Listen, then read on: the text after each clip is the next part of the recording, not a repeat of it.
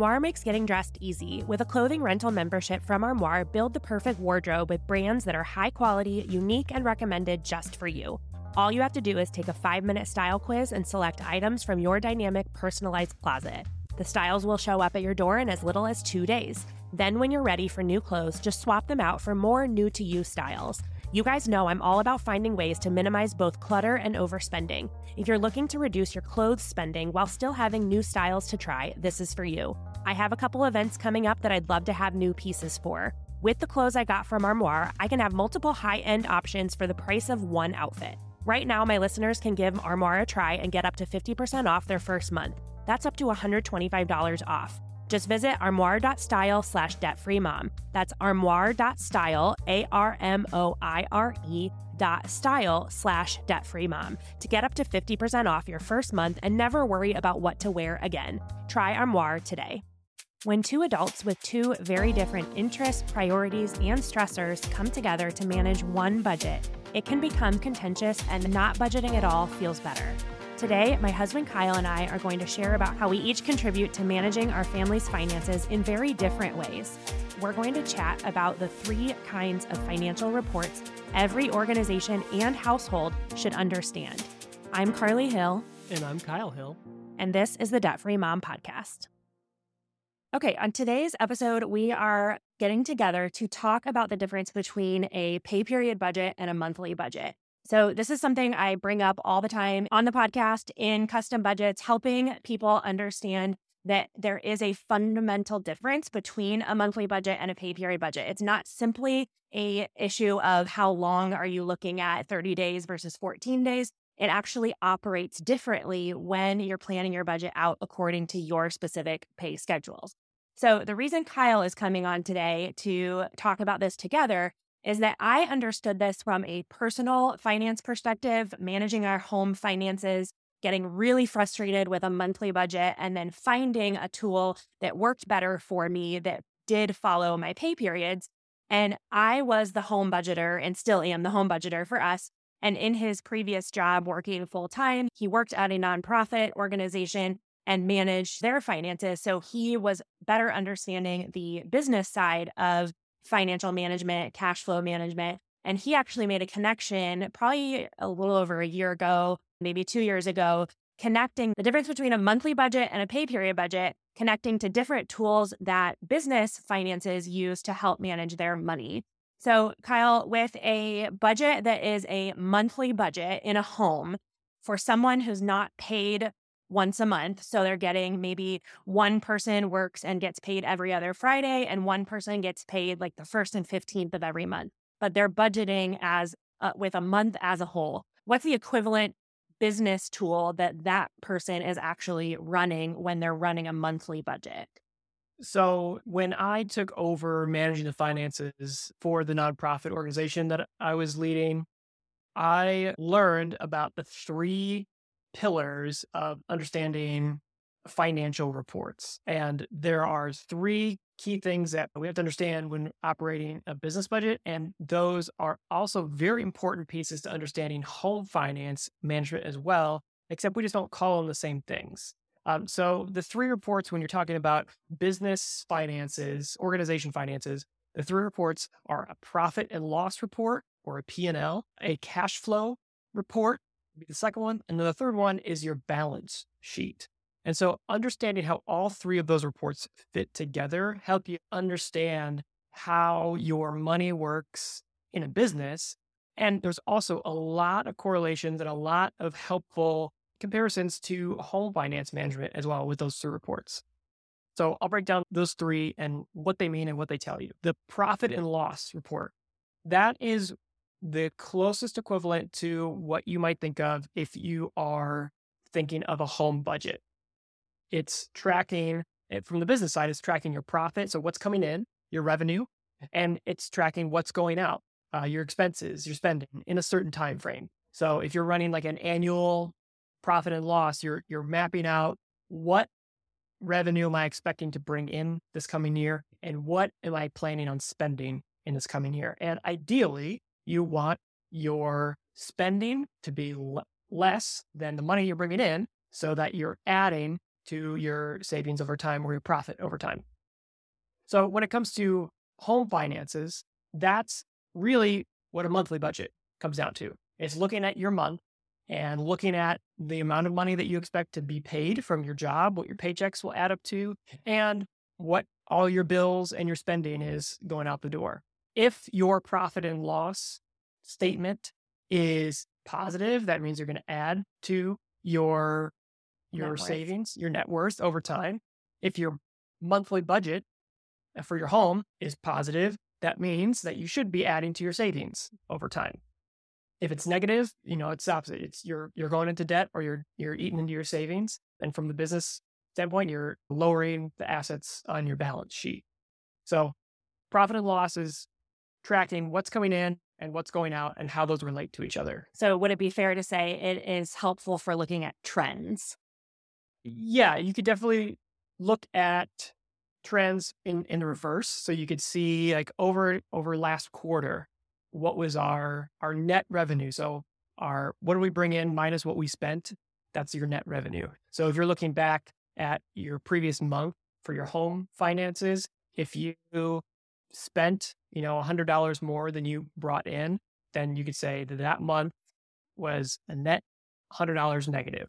And then you can look at, you know, maybe you want to break it down by month for the last year and see how your income and your expenses shifted because we all know that our expenses are never going to match up exactly with the money that we're bringing in. And that's true for business. That's true for home finances. There's going to be seasons, there's going to be weeks, there's going to be months, there's going to be days when you're going to spend a lot more than you do at other points mm-hmm. in time. So trying to find the trends of when money's coming in and when it's going out is helpful for understanding kind of the seasonality of your finances in both business and in home finances. So I guess a better word than trend would be it's a big picture view that it's yeah. kind of zooming out from the individual like I get paid, you know, in a business, it's like I get this revenue deposit on a Friday and this revenue deposit on the 10th of the month and that's kind of granular but a p&l can tell you what is the sum total of all of those little pieces that are coming in minus the sum total of all those little pieces that are going out. So that instead of getting stuck in individual transactions or small daily payouts depending on what the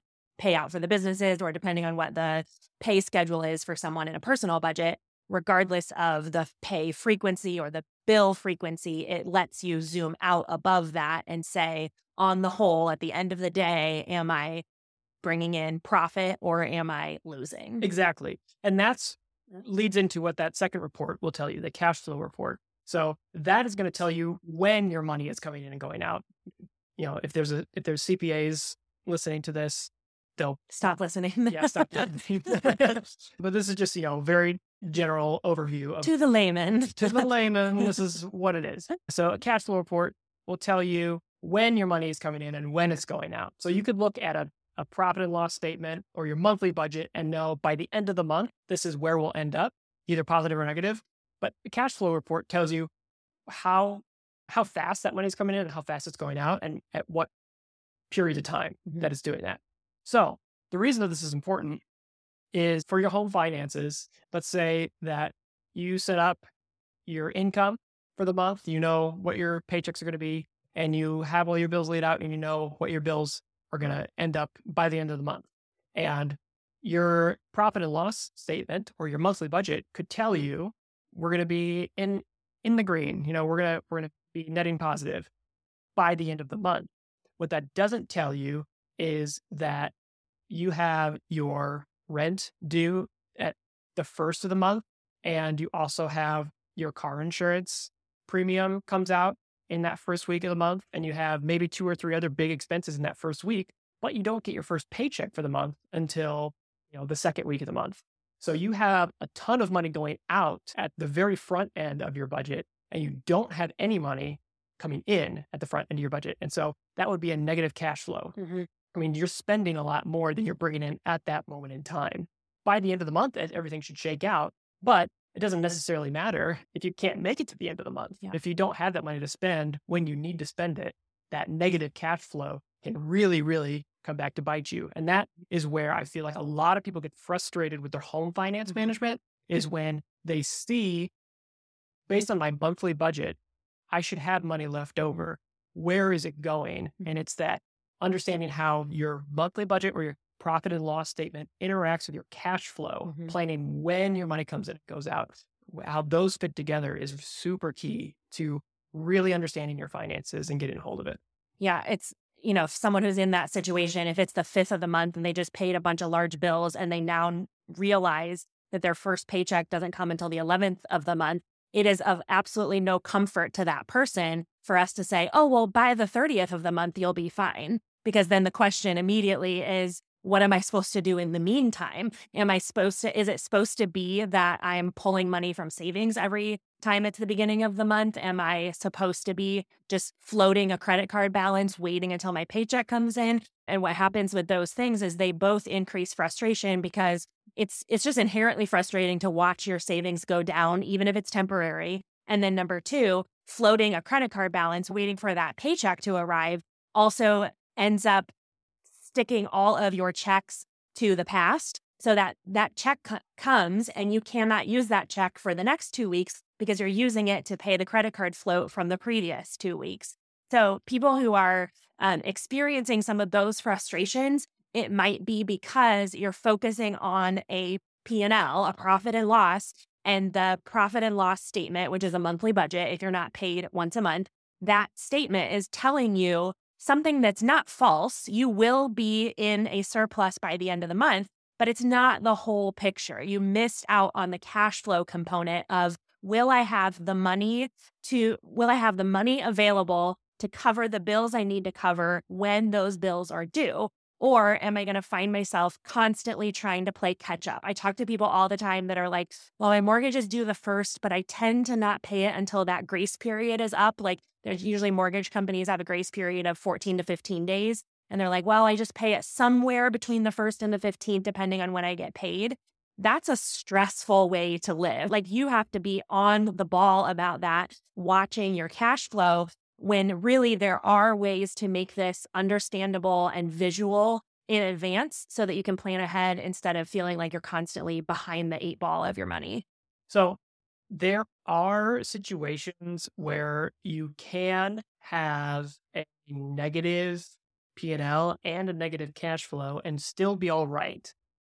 That doesn't make sense if you just hear those two like okay, I'm I'm spending more than I'm making and it's going out faster than it's coming in. How are you all right in that situation? And that is where mm-hmm. your balance sheet comes into place. So that's the third essential report for understanding business finances and is super helpful for understanding your home finances as well. Your balance sheet is going to tell you the sum total of all of your assets. Everything that you own that's worth something can go on your balance sheet and will tell you exactly how much you're worth. It's kind of like a net worth calculator. So for business, that's going to be anything that you have in savings. It's going to be any assets that you own, any property that you own, any, you know, work equipment that you own, any of your inventory for products you're selling, all of that goes on your balance sheet.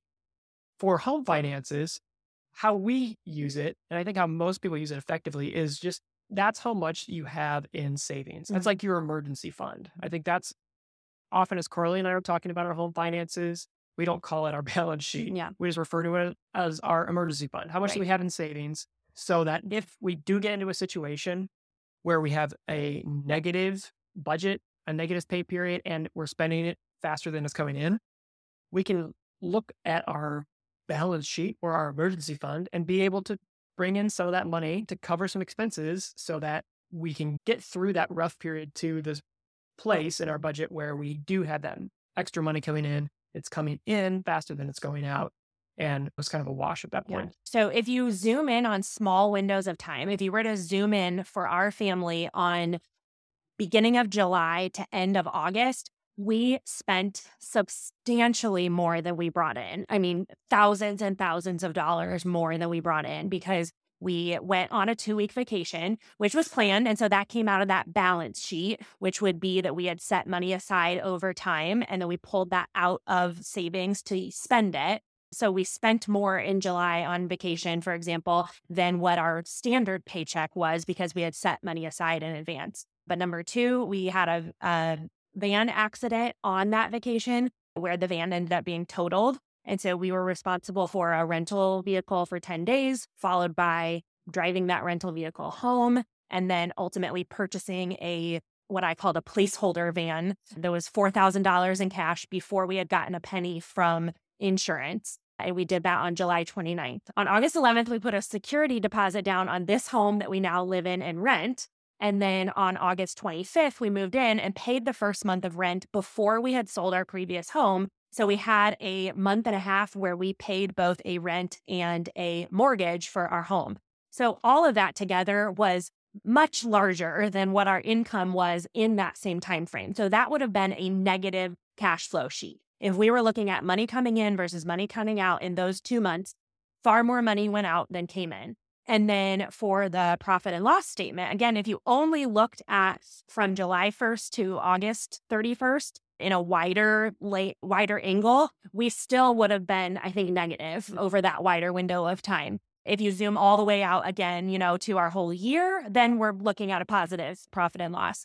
But the reason we were able to cover those things and not rely on debt and not be in, not be without options when we had a vehicle situation and a home situation was because of our balance sheet, which was that high level of savings sitting there unused, unplanned in any specific terms until something like a car accident would happen and we say, okay, my budget, which is my cash flow, cannot cover this. My profit and loss, which is my month at a, you know, my whole month couldn't cover this.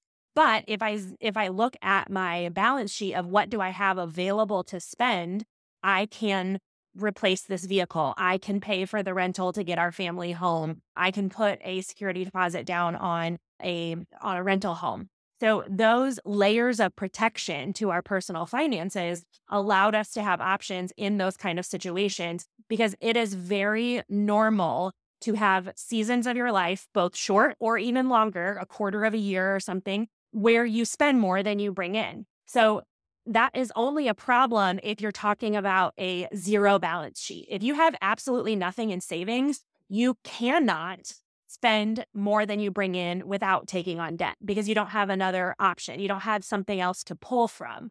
But when we have a emergency fund or sinking funds like for our vacation or something, when we have those different layers of protection to our personal finances, we are on the whole totally fine with a season of life that has a loss where we're spending more than we bring in because we have cash available to us.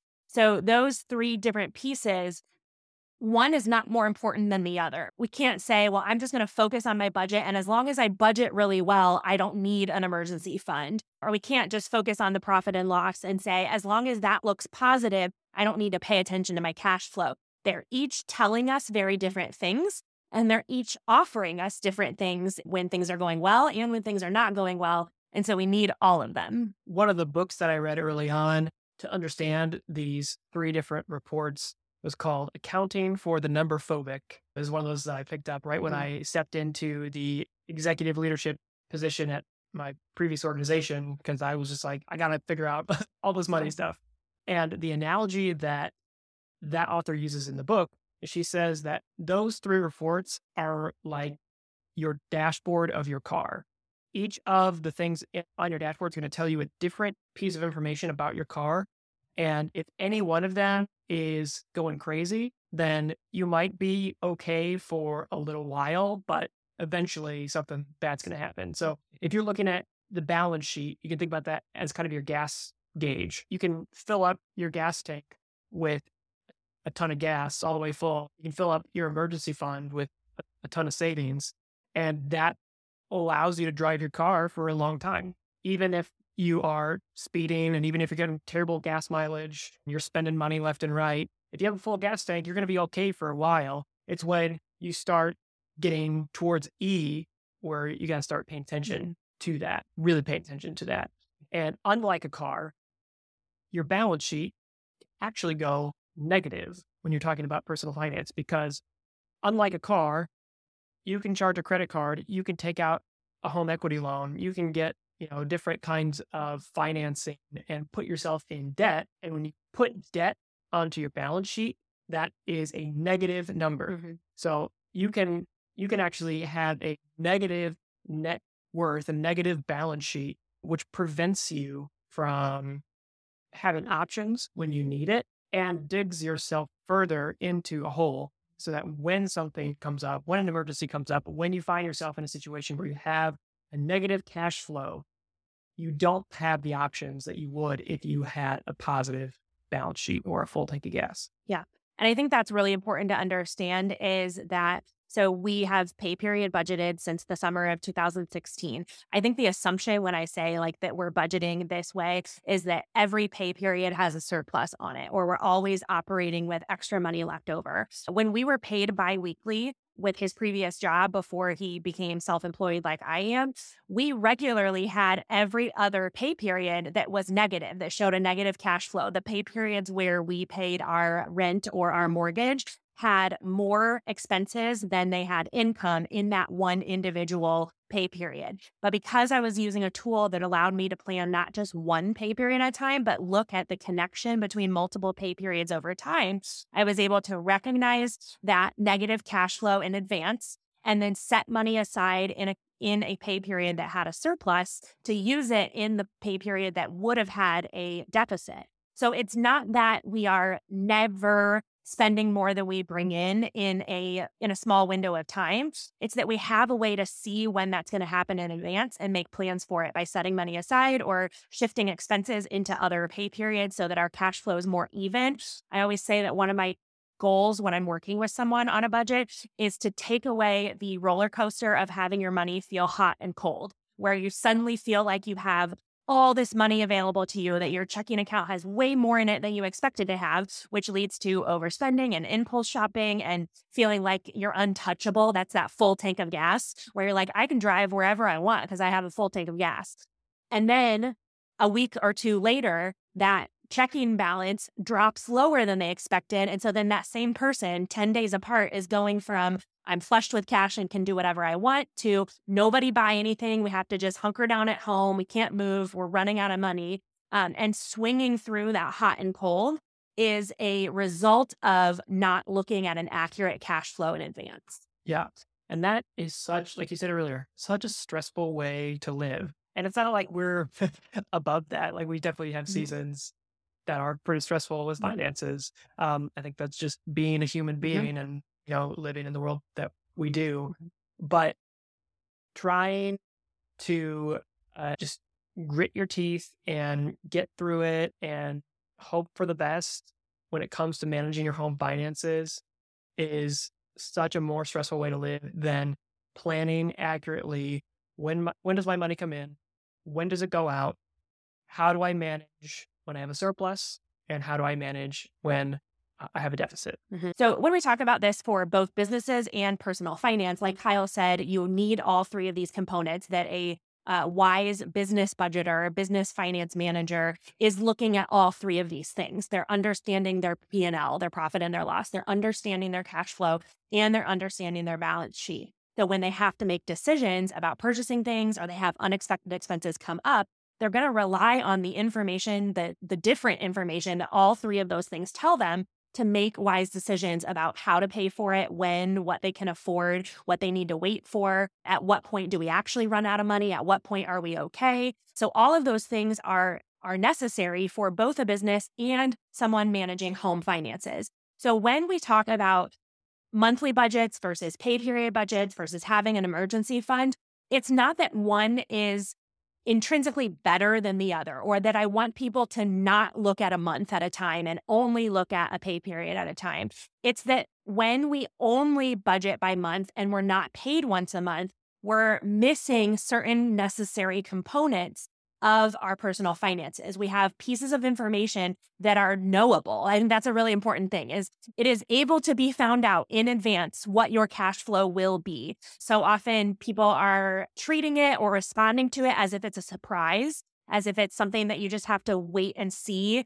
If you are regularly logging into your bank account with your fingers crossed or peeking between your, you know, hands as you're looking, just hoping and saying a prayer that there's going to be money there. There are actually ways to know in advance without having to look at your bank account whether or not that cash flow is going to be uh, available when you need it. And that's what a budget by pay period does for the 95% of Americans who are not paid once a month is that we can get that summary of our month, that profit and loss, but we actually have ways that we can map out our personal fa- finances in a cash flow format as well to not just say, how will my finances look by the end of the month, but will I have the money available for the expenses I need to cover when they are due?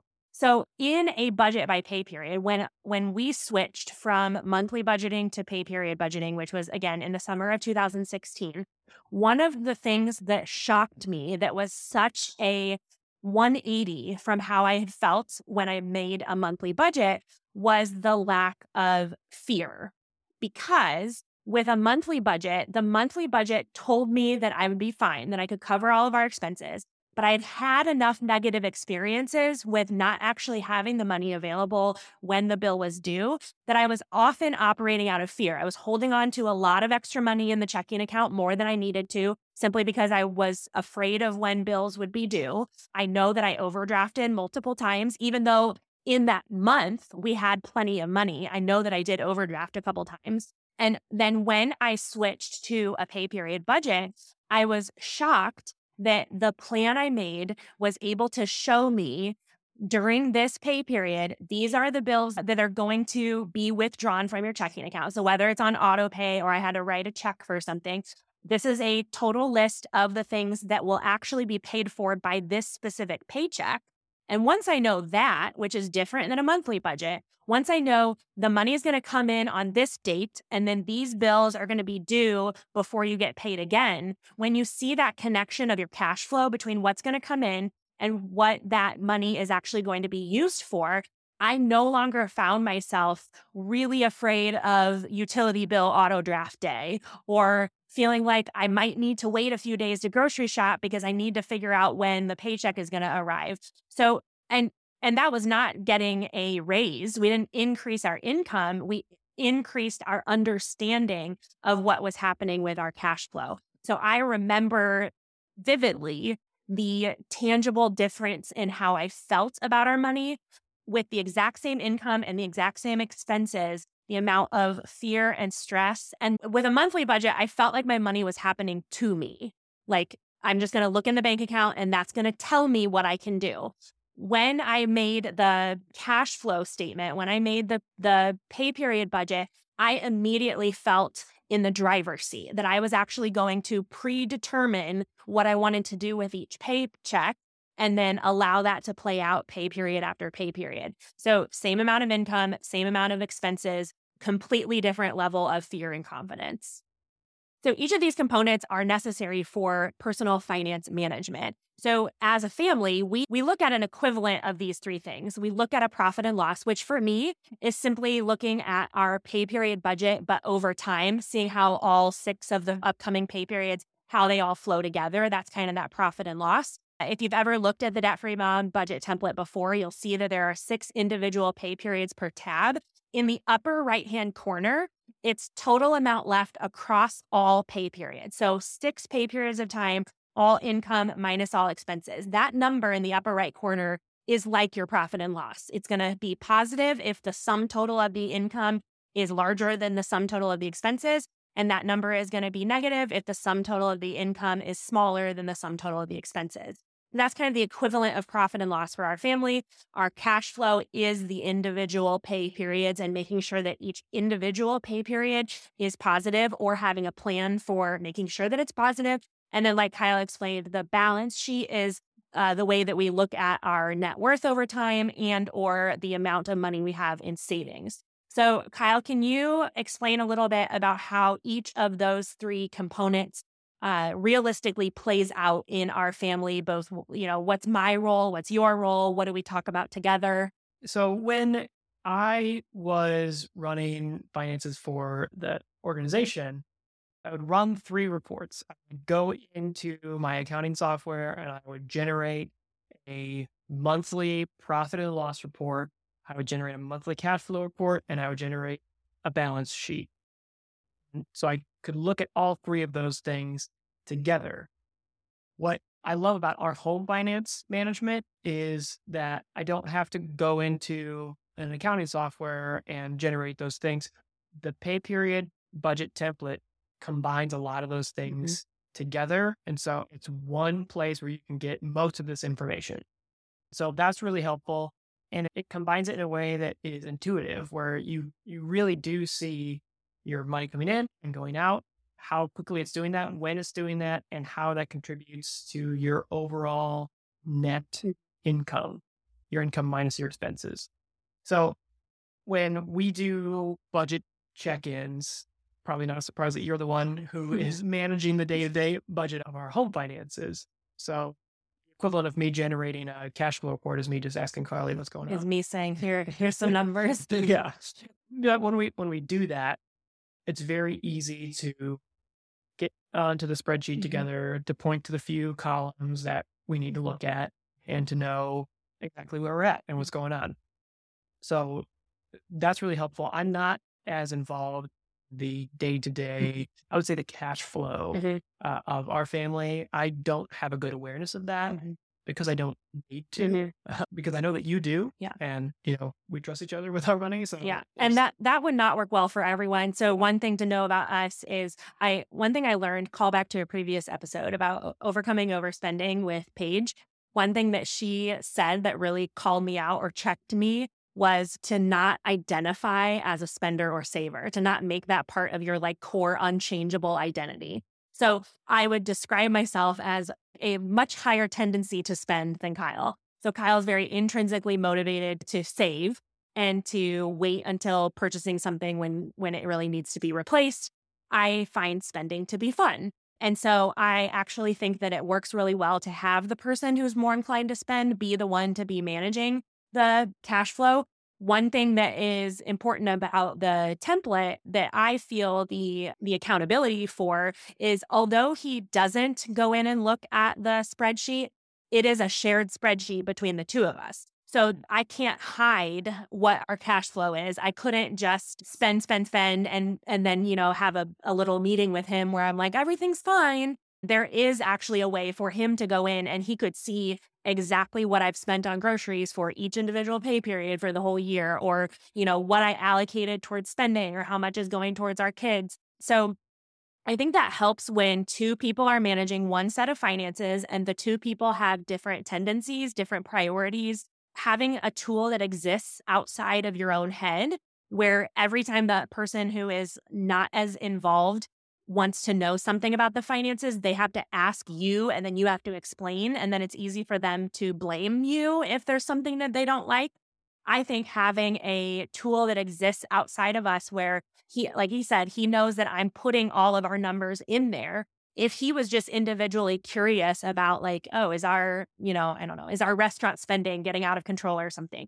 He wouldn't have to come to me and then have me be like, oh, well, you know, it was it was a really hard month. And so like I was really stressed. I didn't want to cook a lot. And that's why I did this. He has a spreadsheet that he can just open and he can look at the numbers. And numbers are so much less emotional than than two people in a relationship having to explain away their behavior. So I like that as the both as the budget manager that I don't have to be explaining myself all the time, but two as the more spendy person to also have that degree of accountability and although I'm more likely to be managing it, it is still our budget. Yeah. And then when it comes to our savings, our, our emergency fund, our balance sheet, uh, I have, we both have our bank app on our phone and we can look and, you know, we have a million different savings and checkings accounts for different things that we're working towards. Uh, but I can see all of them in a list. I can see the total that we had in savings and the total that we had in checking and how it's broken down. So I can just open my bank app and and look at that too and know how we're making progress on our goals or when we need to pull from our emergency fund, then I know exactly where we'll stand after we make that make that transfer, make that purchase. So we talked about this summer and all of the transitions that we had, all the large financial expenses that happened at one time. That was a time where we found ourselves having much more discussion about money than we really had had in a very long time. Yeah. I mean, we had we had a lot of financial discussions when we were younger and trying to paying off debt. When I was figuring out the pay period budget, then again when I was leaving jobs because I wanted to stay home, when we bought our house. So these big transitions really increase the amount of communication that we have to have. But we had really gone from the time we bought our house, I would say, to the time that he left his job last October, we really were in like a smooth sailing period. Like we didn't have regular budget check ins. I was not constantly telling him exactly what I was doing with our money. And I don't think you really had a lot of questions about it because we were kind of singularly focused on investing for retirement. So it was like, we're making our family run. We're going on, you know, one vacation a year or whatever, keeping up with our cars. And other than that, he knew anything extra I was putting into retirement.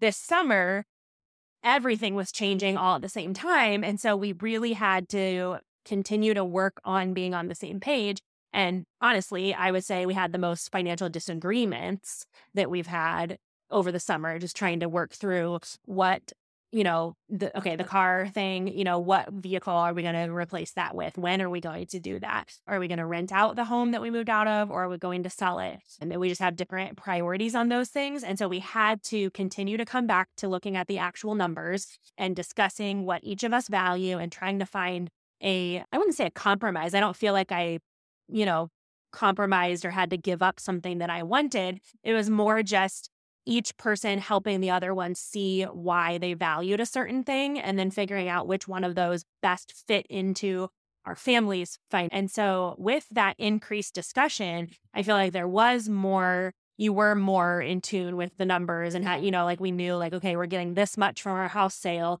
we really had to break down and i do primarily tend to be the one that i'll write out a list of like okay i want to use this much for this and this much for this. And then I'll show that to Kyle. And then, you know, he'll have, well, I would rather do this instead.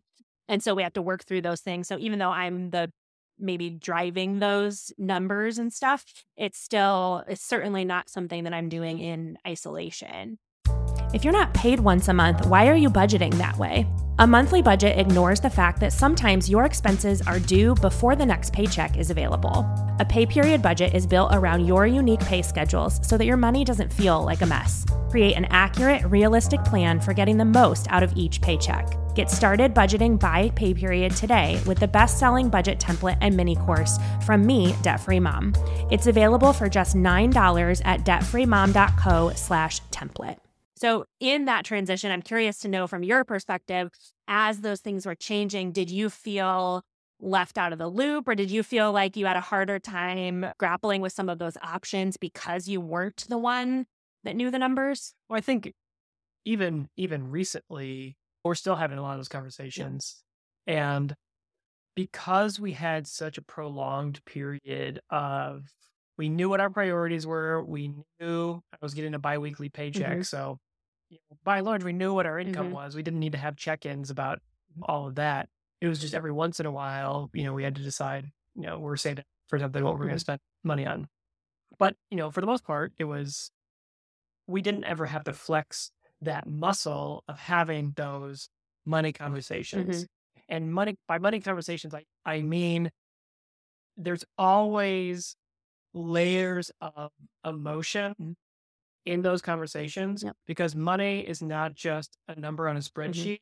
Mm-hmm. It money is it's a reflection of what you want. Exactly. And and sometimes you can't articulate mm-hmm. what you want mm-hmm.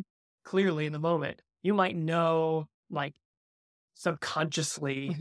where you want to go. But I think for me, that was probably the most challenging part of the last several months is on my own, assuming that we were on the same page or assuming that we had the same goals or that we would figure it out along the way and being challenged by you as just another person mm-hmm. who has her own priorities and own thoughts about what we should be doing.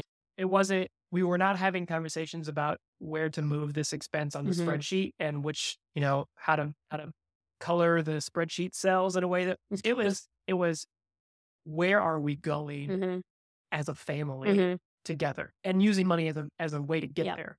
And so I feel like that's been some of the more challenging conversations. They they would have been challenging regardless, but because we had such a long time of not necessarily mm-hmm. having to check in very mm-hmm. regularly or not again flexing that yeah. muscle, was not very good at it.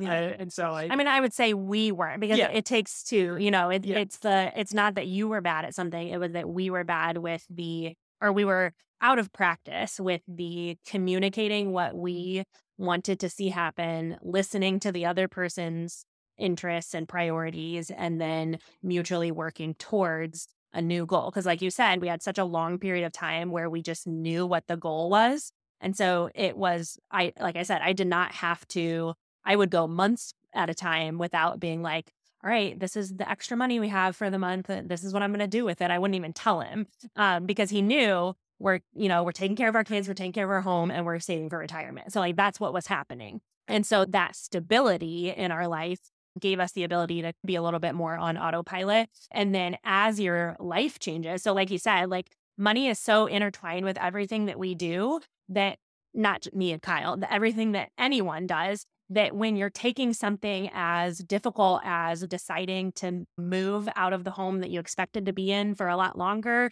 um, having your kids move for the first time in their recent memory, all of those things are emotional and it is a it's ripe for disagreement because you're going to have different responses to that and then throwing in numbers on top of it can make it even harder if you don't already have a basis of understanding what those numbers are for the family. So i feel like you know even when in the i- recently after we moved here we've had some of those disagreements about mostly about risk tolerance of i am I am constantly thinking that the sky is falling and he thinks the sky is the best it's ever been. And so having these competing priorities where I'll come to him and be like, okay, we're not going to make it. Like we, you know, we didn't earn enough money in our business and it's just like, this is it. It's done. You know, everybody needs to go get a salaried job. and I would find myself getting frustrated because I'm like, it's gonna be fine. Yeah. like like, sure okay there's a problem but we'll fix it and Right. it'll be all good and i know that that's just i think both of us bringing our complicated selves to Mhm. the table like there is there is validity and there's truth in Mhm. both of those perspectives but it's not the whole picture Mhm. and figuring out you know the grain of truth in both of our perspectives Yeah. has been really challenging, but it's been it's been rewarding Mhm. and I think is making our financial picture a lot stronger.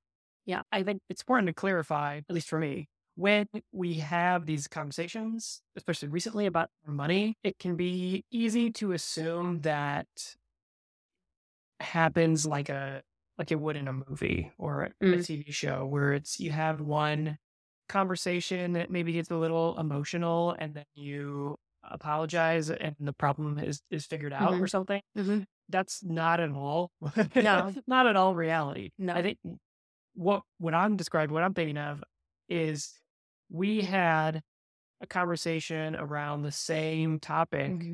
once a day, twice a day for two weeks. Mhm. You know, we, we kept coming back to it after Mhm. we thought about it for a little bit, or we researched a little bit more, Mhm. or we talked to another person who had a different perspective and was informing our. So, like the the numbers that we're looking at on the spreadsheet, those didn't change a whole lot, Right. but our perception of them did. Yep. And so, as we, Our ability, I know we've talked recently about our ability to communicate them. yes, So I remember a conversation we had, you know, within the last three or four weeks where I was upset and I was crying about feeling like our our finances has suddenly gotten really tight and it had a very narrow margin between our income and expenses. And he was kind of like, okay, well, from the business side, like this is one of our best revenue months we've ever had. Like, why is that happening?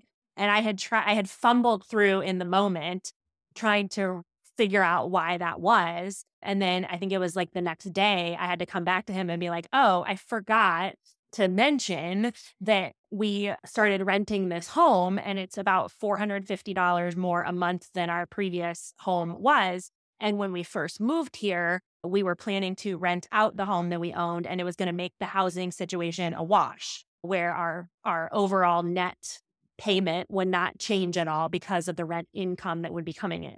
Ultimately, we decided to sell that home. And so because of that, now our monthly expenses have net gone up 450 a month, which we've been able to absorb, but it just started to feel like a, nar- a more narrow margin, obviously. I mean, if you decrease the gap between your income and expenses, it's going to feel different. But I was so emotional or worked up at the time in that conversation that that detail completely escaped me. And because he's not the budget manager you know that wasn't something that was front of mind for him either. And so i feel like it was a healthy thing for that moment for both of us to realize on my end i forgot a large piece of information. And then on your end it was not that I didn't understand what was going on. It was just that I hadn't communicated the the total picture. And so just me, I remember coming to him, he was working at his desk here, and I was like, I don't want to talk about it again. I don't want to bring all everything up again. I just want to let you know that I just realized that why I'm feeling this way is because of this change in our housing payment. And that's, you know, one of the numbers that is contributing to this. And so I think that helped both of us be like, oh, okay, like we were we were butting heads and we were both missing we weren't we didn't have all the information and that makes it um, easy to disagree. And going back to what we were talking about at the beginning of understanding those three reports and those three pieces the profit and loss your monthly budget the cash flow when your money is coming in and going out and your balance sheet like your total savings the assumption that we made when we moved here was that our cash flow was going to stay exactly the same our expenses were going to go up, but our income was also going to go up because we were going to be renting out our other house and for more than what the mortgage was. for was. more than what the mortgage was. So we have a little bit of margin there. And so our cash flow statement would have said zero. Yep. Zero change. Zero change. Even though profit and loss, our monthly budget looked different mm-hmm. because you know we were spending more on rent than we were uh, previously on our mortgage mm-hmm. we still should not have seen a change when we decided to sell our old house instead of rent it out that really increased our balance sheet because we made money on the sale but our cash flow actually went negative mm-hmm. because we were we had increased rent here. Not well, not, not, went negative, but the the change in cash flow became smaller. Yes, yes, that's more accurate.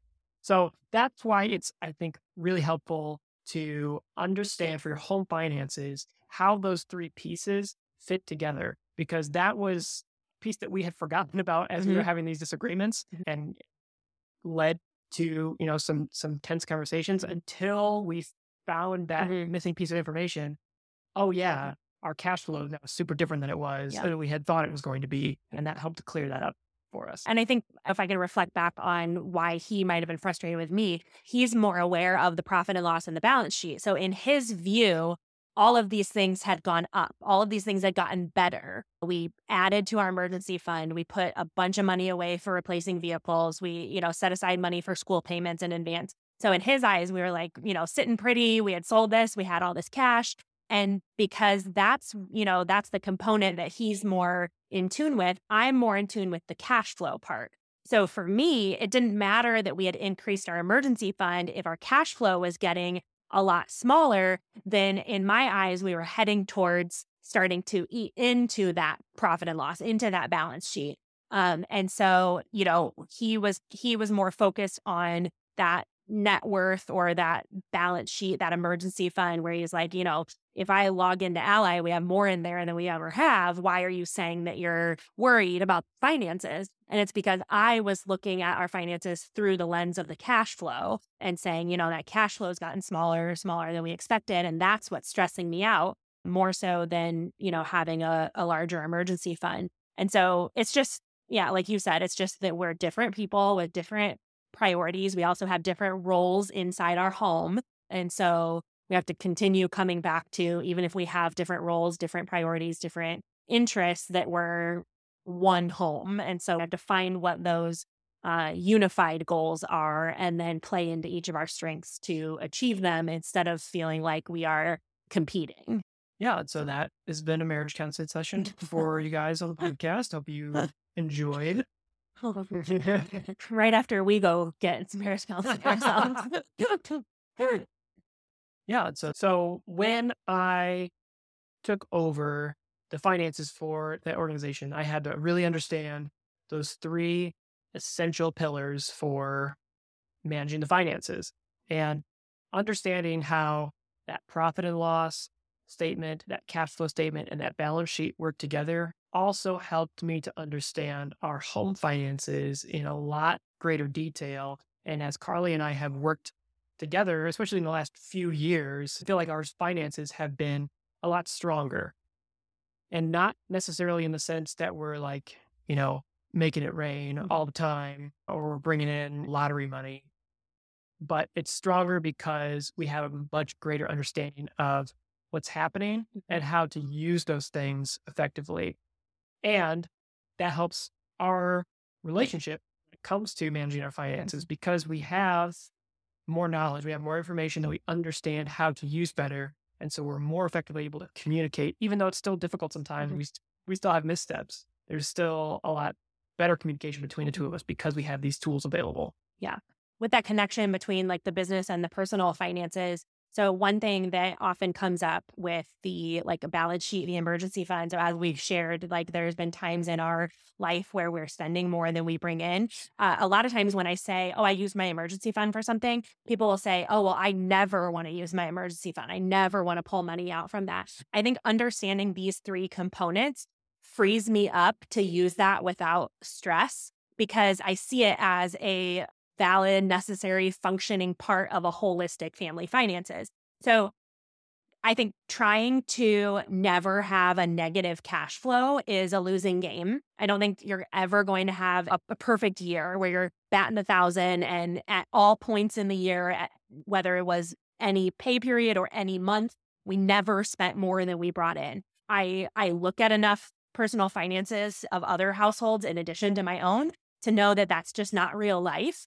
And so understanding that these pillars are here to serve us in different ways. So basically, like the cash flow statement is serving us when things are going well and everything is pretty normal. You know, when you're just going through like these are our normal incomes, our normal expenses, what we have left over, we're putting away towards our goals. But then that profit and loss can help us understand on the whole is it okay if I have one or two pay periods that are negative, or am I washing out at a negative where over time I'm spending more than I bring in? That is a really important piece of information, which again is that upper right hand corner of the debt free mom pay period template is individual pay periods might be negative, but if the number in the upper right corner is positive, then you're operating at a profit. You're bringing more in than you spend.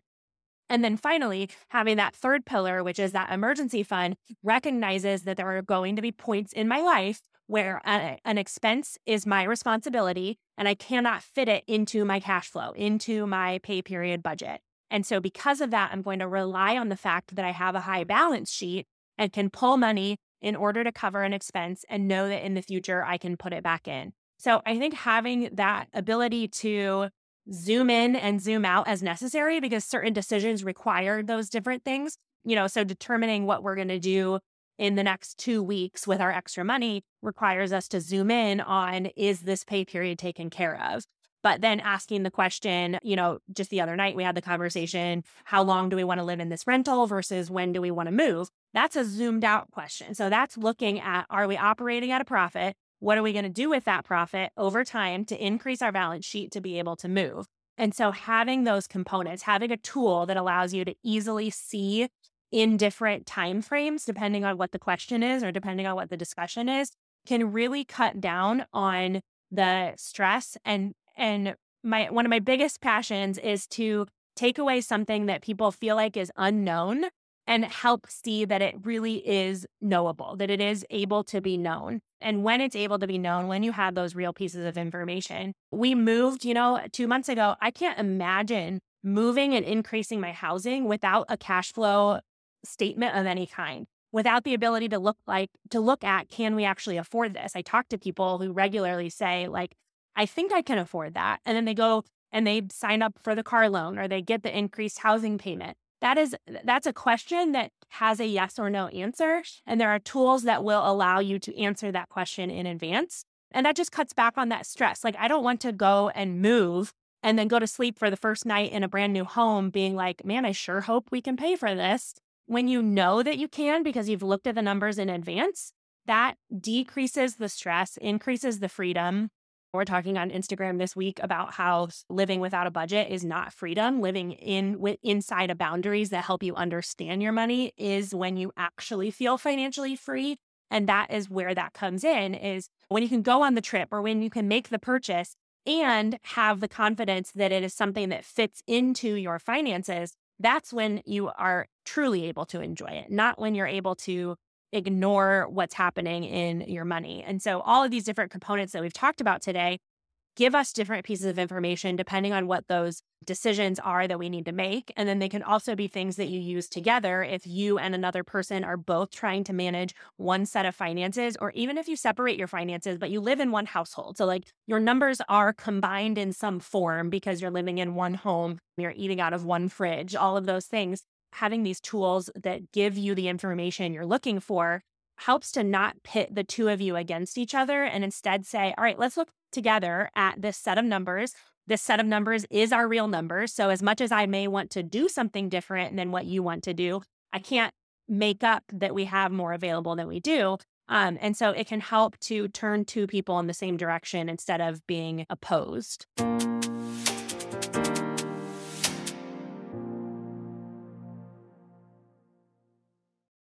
All right, on today's segment of Not Worth Your Money, Kyle has something that he's going to share and then we're going to discuss about it. So I have no idea in advance what it's going to be. And we're going to each say if we think it is or is not worth our money. So, Kyle, what do you have today? All right. This is something that we have spent money on okay. before. Um, Who bought it? I think you actually like typed in the credit card okay, information, okay. but it was it was not like a I got this. so again, it's not something we've done recently. So it's been a while, and I think that helps with objectivity with this. Okay. Meal prep kits. Ooh. Meal Mhm. delivery services. I personally am a fan of using them in short term ways in order to get out of a rut or get through a transition or when you're in survival mode. So, distinctly remember multiple times where we were on vacation and I would sign up for one week of a meal kit to arrive when we got back so that I didn't have to get home and immediately figure out a meal plan and grocery shopping and all of those things in the ranking of restaurant versus grocery store versus meal prep kit, it goes restaurant most expensive, meal kit next. In the middle. Meal kit in the middle. And then the more most affordable or least expensive would be the grocery store. So I am a fan of them for people who are either afraid to cook or, like I said, in a rut or life transition. I'm not a fan of them for long term. I'm not a fan of them as a permanent solution to eating at home because they still have that factor of you're paying a multiple of what you would pay for the exact same food in a grocery store.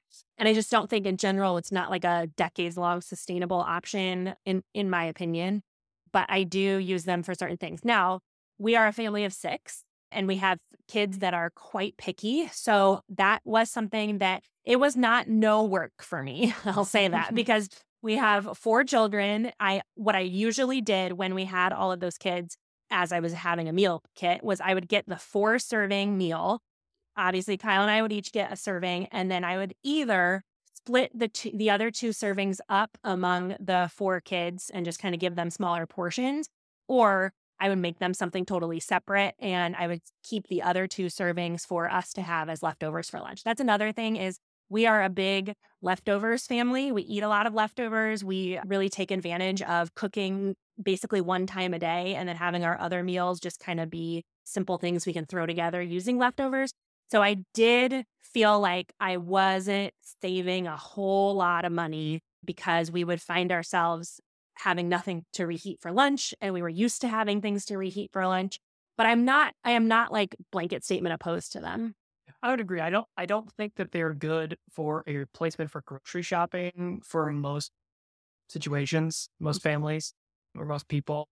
I really like them in short spurts because I know that I've just like learned how to cook better. Mhm. I think that's how a lot of them are marketed. But mm. you know, like learn new recipes. Or I think one thing that we talk about all the time is like taking something that we normally cook and adding a little bit of sauce. a sauce yeah Oh we talk about sauce all the time like EveryPlate and Home Chef they would be like you know oven baked chicken which is something i do all the time but it'd be like you know mix together this garlic butter sauce on top and then it was like how am i eating chicken without this like why so that yeah that is a great i mean I'll I will say be prepared to chop veggies. If you Oh if you get a home meal kit of, of any brand, I've gotten probably four or five different brands. You will be chopping carrots and onions like it's a full time job. It'll feel like, but I do I do see worth in it. The other thing is we are in a you know we have a lot of kids. At least one of us is home all the time, and so we're in a more slower season where we can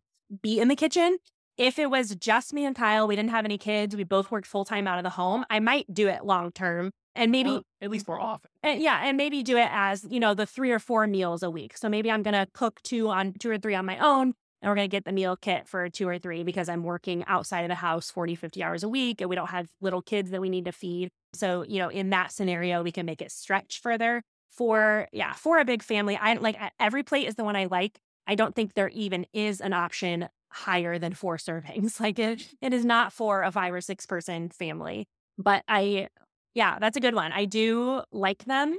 I, I tend to, if I do them too frequently back to back, I know there was a time where we did EveryPlate for probably two months. I started to see the repetition in some of the things tasting exactly the same, even if they were called something different. Um, and so, for the same reasons that I would sign up because I'm in a rut, I would then pause the subscription because I feel in a, you know, just too many of the same thing over and over. Yeah. Well, that's not worth your money for Mhm. this week. Thanks for listening to the Debt Free Mom podcast, and we'll be back again next week with another Not Worth Your Money. So that segment could be called Sometimes Worth Your Money. Sometimes.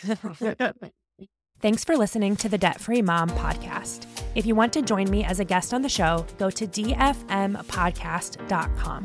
The Debt Free Mom podcast is hosted by me, Carly Hill, and is produced, edited, and mixed by Kyle Hill. Music for this episode was written by Kyle Hill. Hit subscribe wherever you're listening to join in with every new episode as we grow our confidence and contentment in our personal finances.